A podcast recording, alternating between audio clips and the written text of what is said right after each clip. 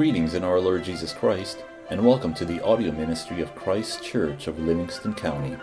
The following are three excerpts from a covenant renewal worship service led by Pastor Dirk DeWinkle, teaching elder at Christ Kirk.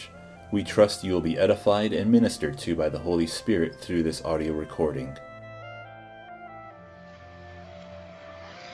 Our call to confession this morning is from Proverbs 20, verse 2. The wrath of a king is like the roaring of a lion. Whoever provokes him to anger sins against his own life. Here the proverb tells us that wisdom recognizes danger. When the ruler is angry, don't get on his bad side. There's more to it than that, though. The one who pays the penalty, the one who dies, the one who suffers, the one who's at fault, is at fault, even if they're not technically guilty. They sin against their own life by failing to do what prudence teaches. God did not make the world a safe place, but He did give us the ability to recognize danger. You're foolish if you don't consider the consequences of your action or heed the lessons available to you by keeping your eyes open and your mouth shut. God expects us to be wise, and that means that we need to be wary. Sometimes we do get ourselves into precarious situations, and we get caught between a rock and a hard place. And sometimes that means we need to bite the bullet, pay the fine, take the hit, etc. But wisdom would look around and say, How did I get here? And how can I keep that from happening again? However, you got there, you had to get there. There was a road traveled, a choice made, or a circumstance not prepared for. This proverb teaches us that we are not victims of life, but we bear a responsibility for our situations. In other words, we are responsible to learn to read the road signs of life. Ask God for wisdom. Open your eyes and proceed with caution. Life, like God, is not safe, but it is good. This reminds us of our need to confess our sins, and if you're willing and able, please kneel as we confess our sins.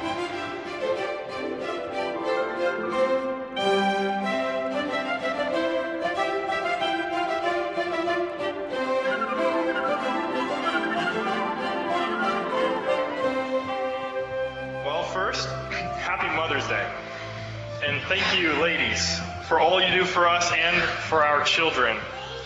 You are all an integral part of getting us here, and much of the time, by God's grace, you're pretty much the glue that holds our families together. May He bless you in your work and in your service. I hope today's message will be a blessing to you. So far, in Ecclesiastes, we learned first that man must look outside of himself to gain an appropriate perspective because there's no good in man. Second, that God is sovereign and the source to whom men must turn to find purpose. Third, that God alone gives men the capability to enjoy life, and thus we must live by faith. And in the fourth argument, Solomon will give us instruction about how to do that. How do we live by faith? If, God, if man does not have good in him, if God is sovereign and God alone gives man the capability to enjoy life, then how do we do that? And that's what the whole point of the fourth argument is. As we shall see in today's text, the, this argument starts with a declaration of the inscrutability of, the, of life, the fact that we can't figure it out, and a proclamation of God's sovereignty, yet again. In fact, the reason men cannot figure out what's going on in the world is because God is greater than us. And we die, thus we cannot live but by faith. However, with faith, we can really live. In the next few weeks, Solomon will give us an exhortation to work, to work hard, because life is short. Then he will go into a defense of wisdom and give us a series of proverbs which will instruct us about how to live wisely under the sun, which is to live by faith. And he will finish up the fourth argument by poetically instructing us in the wisdom of living through youth and old age. So let's turn to the text. As I said a bit ago, in today's text, we will see that God is great. This is evidenced by the fact that we are incapable of searching out all that God does. Solomon has said this already in the book. He said this earlier. In his declaration of God's sovereignty in chapter 3, verse 11, Solomon said, God has made everything beautiful in its time. And also, he has put eternity in their hearts, except that no one can find out the work that God does from beginning to end. So, there he was teaching us that in our hearts we know that there's more to life than what we see. And yet, we can't figure it out. We can't find it out. And in chapter 7, verses 23 and 24, where Solomon was giving us wisdom about living in a world with, with fallen man, with sinners, he says, All this I have proved by wisdom. I said, I will be wise, but it was far from me. As for that which is far off and exceedingly deep, who can find it out? Our text today elaborates these truths even more explicitly than what he's already done. Ecclesiastes 8, verses 16 and 17. When I applied my heart to know wisdom and to see the business that is done on earth, even though one sees no sleep night or day, then I saw all the work of God. Wait, he just told us that he can't. I saw all the work of God. This is what he saw that a man cannot find out the work that is done under the sun. For though a man labors to discover it, yet he will not find it. Moreover, though a wise man attempts to know it, he will not be able to find it. Even the wisest man on earth, even the wise must learn the wisdom of knowing their limits. This is Solomon's conclusion. God is greater than you and me. We can't define him because he's infinite. He is the one who defines. He is the one who sets the boundaries, and we must live in the world that he made and he governs which is what Solomon says in the next verse. For I considered all this in my heart, so that I could declare it all. That the righteous and the wise and their works are in the hand of God. So in that world, in the one that God rules, the one that we live in, this world here, as we just heard, we cannot find out the work that is done under the sun. Moreover, there are various enigmas and frustrations. There, there, are issues in the world that we just can't wrap our head around. They're just things that get in the way of us figuring out what's going on in the world. As we live and we die, the one lesson that we need to learn is that God is great.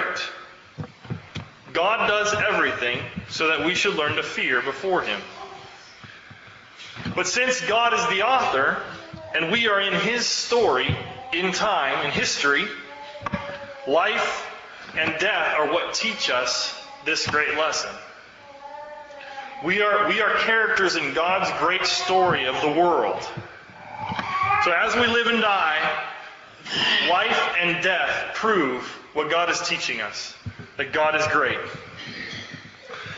Second half of chapter 9, verse 1. People know neither love nor hatred by anything they see before, before them. So Solomon considered all this in his heart so he could declare it all that the righteous and the wise are, are, are, are in, the, in the hand of God. And people know neither love nor hatred by anything they see before them. Because God is infinite, because we can't compre- comprehend Him, life is not simple. We cannot live life without discerning, without judging wisely. This means that we cannot determine whether or not God hates us or loves us by simply looking at our lives. People know neither hate, love nor hatred by anything they see before them. We can't just simply open our eyes and say, oh, God loves me. Because sometimes, as we learned earlier, blessing is not necessarily God's love. And sometimes suffering and difficulty is not necessarily God's hatred. The world is more complex than that. So, this is why we can't see what happens before us and say that God loves us or hates us. Verse 2 All things come alike to all. One event happens to the righteous and the wicked, to the good, the clean and the unclean, to him who sacrifices and him who does not sacrifice. As is the good, so is the sinner. He who takes an oath, as he who fears an oath. Because the same thing happens to everybody, we can't know whether or not God loves us or hates us by what we see in front of us. When the economy tanks, it hits both good people and bad. When the floods rise, they don't discern between the wise and the fool. And when the sun shines, and the rain falls, and the crops grow, they do it for everybody. This is what we can see in front of us. The same thing happens to everybody in life whether we're good or evil. But in life, there is evil. Verse 3 This is an evil in all that is done under the sun, that one thing happens to all. So, first he's saying it's not fair that the same thing happens to everybody. If you're righteous and one guy's a righteous guy, one guy's a sinner, and the same thing happens to both of them, that's not fair. That's an evil that's done under the sun. But here's what Solomon says Truly, the hearts of the sons of men are full of evil. Madness is in their hearts while they live. And after that, they go to the dead. In life, our hearts are full of evil. And we are crazy. All sin is madness. Especially when you take into account that at the end of our life we will stand before a holy, righteous, and awesome God, a sovereign God. When we die, we stand before a judge. Any sin is madness, and yet we're all full of evil. So not only does the same thing happen to everybody in life, but at the end of life, the same thing happens to all of us. We all have a grave before us. And this is the greatest evil of all the great leveler. This has been a recurring theme through the book. I might sound like I'm repeating myself a little bit today because he's already said all these things, but, but he's building on his arguments. Earthly existence is vanity because we die, chapter 1. The wise is no better off than the fool because they both die, chapter 2. Work is burdensome because it must be left behind when you die. Chapter 2 also. As the animals die, so do men. Chapter 3. Solomon praises the dead because they no longer suffer. Chapter 4. We take nothing with us when we die. Chapter 5. Everybody dies. Life is short, and you don't know what will happen after you die chapter 6. And the day of death is better than the day of birth, chapter 7. And finally, last chapter, chapter 8, everybody dies again. Solomon is making a big deal out of this. He's not simply repeating himself for good measure. Solomon has been making an argument all along, and he keeps building on his argument. Life is short. Death is inevitable. Life is vain. And this teaches us a very important lesson. Because we all die, we must turn to God in faith. Because we don't know the future, or even all the work that is done under the sun now, we must turn to what we do know. And that is what God reveals to us. Verses 4 through 6. But for him who is joined to all the living, there is hope. For a living dog is better than a dead lion. For the living know that they will die, but the dead know nothing, and they have no more reward, for the memory of them is forgotten. Also, their love, their hatred, and their envy have now perished. Never more will they have a share in anything done under the sun. Solomon knows that death is inevitable, but here he praises life over death. A living dog is better than a dead lion. Solomon's former pessimism about life and existence has been traded for this optimism because of the sovereignty of God.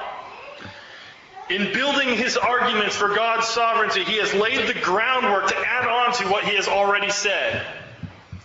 Before, he praised the dead. But here he says that a living dog is better than a dead lion. Before, he hated life because all the work that he had to do.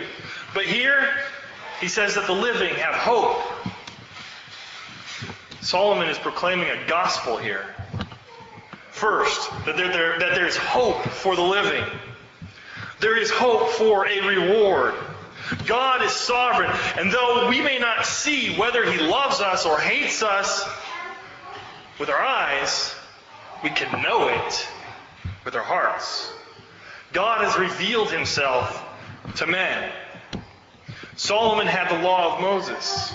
He had the Psalms. And he knew the blessings of God. He built the temple, and God gave him wisdom, great wisdom. And Solomon is proclaiming a gospel of faith and hope. Men are not ultimately lost until they die. The living have a hope of learning and knowing. The dead know nothing and can learn no more. Once you die, your chance is over. Never more will you have a share in anything done under the sun. So there's a strong sense of urgency here. Solomon is giving a rousing call to live while you have the chance, because life is short. But he goes on to explain to us what that is to look like. Verse 7. Go, Eat your bread with joy, and drink your wine with a merry heart, for God has already accepted your works. Solomon has already commended enjoyment, eating, drinking, and merriment, etc. He's told us that it is the gift of God. It's only by God's gift that we can have those things. We already learned that this is not because we are good in and of ourselves. In fact, we just heard again that our heart is full of evil and madness. But by faith and by God's grace and by God's mercy, we can. And here we are commanded to eat with joy and merriment, to drink in merriment. Solomon is, telling, Solomon is telling us what our hope is based on here also. For God has already accepted your works. This is one of the clearest teachings in the Old Testament that salvation is by grace. It's the gift of God. It's through faith and not by works. God has already accepted your works. And this should have some very important outward characteristics. Verses 8 through 10. Let your garments always be white, and let your head lack no oil. Live joyfully with the wife whom you love all the days of your vain life which he has given you under the sun. All your days of vanity. For that is your portion in life and in the labor which you perform under the sun. Whatever your hand finds to do, do it with all your might. For there is no work or device or knowledge or wisdom in the grave where you are going. Are you alive? You better celebrate. White garments were the garments of festivity. And the oil, likewise, was a sign of the good life. Marriage is a great cause to rejoice and celebrate also. God gives you your wife, and He does it so that you can enjoy her. Live joyfully with her. Solomon says that a saved life is a life that is relished, cherished, enjoyed, appreciated, and delighted in. A righteous life is one that is full of joy. God has already accepted your works. In God's great grace, we live in the Christian era. And we know how God has done this. We know Jesus Christ. We know his life and how God has provided payment through the true sacrificial lamb. Solomon only had the types.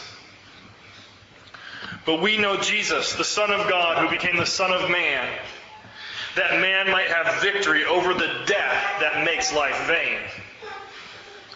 We are now conquerors and kings in him. We have the truly white garments of salvation, of righteousness, and the oil of the Holy Spirit in and with us. Be righteous. Let your garments always be white. Let your head lack no oil. That means live in the Spirit. And that means love. Love your neighbor. Love your wife. Love your enemies. Love life. Whatever your hand finds to do, do it with your might. Life is short, but we are called to embrace it. That is what being a Christian is about. That is what wisdom in a messed up world is. Solomon started out by telling us vanity of vanities, all is vanity. Sometimes we can't see truth through the mist with our eyeballs. Much of the time, sin, evil, and death cloud our vision. But that's the point of Ecclesiastes. God doesn't make life under the sun not vain. But he does make it a blessing to and for us. This life is passing, but rejoice in it, because that is your portion. Learn to see with the eyes of faith. Learn to look through the mist to see God on the other side. He is waiting there, and He has an open hand and a free gift of salvation. He takes the sting out of death and the victory away from Hades. In the name of the Father, the Son, and the Holy Ghost, let's pray.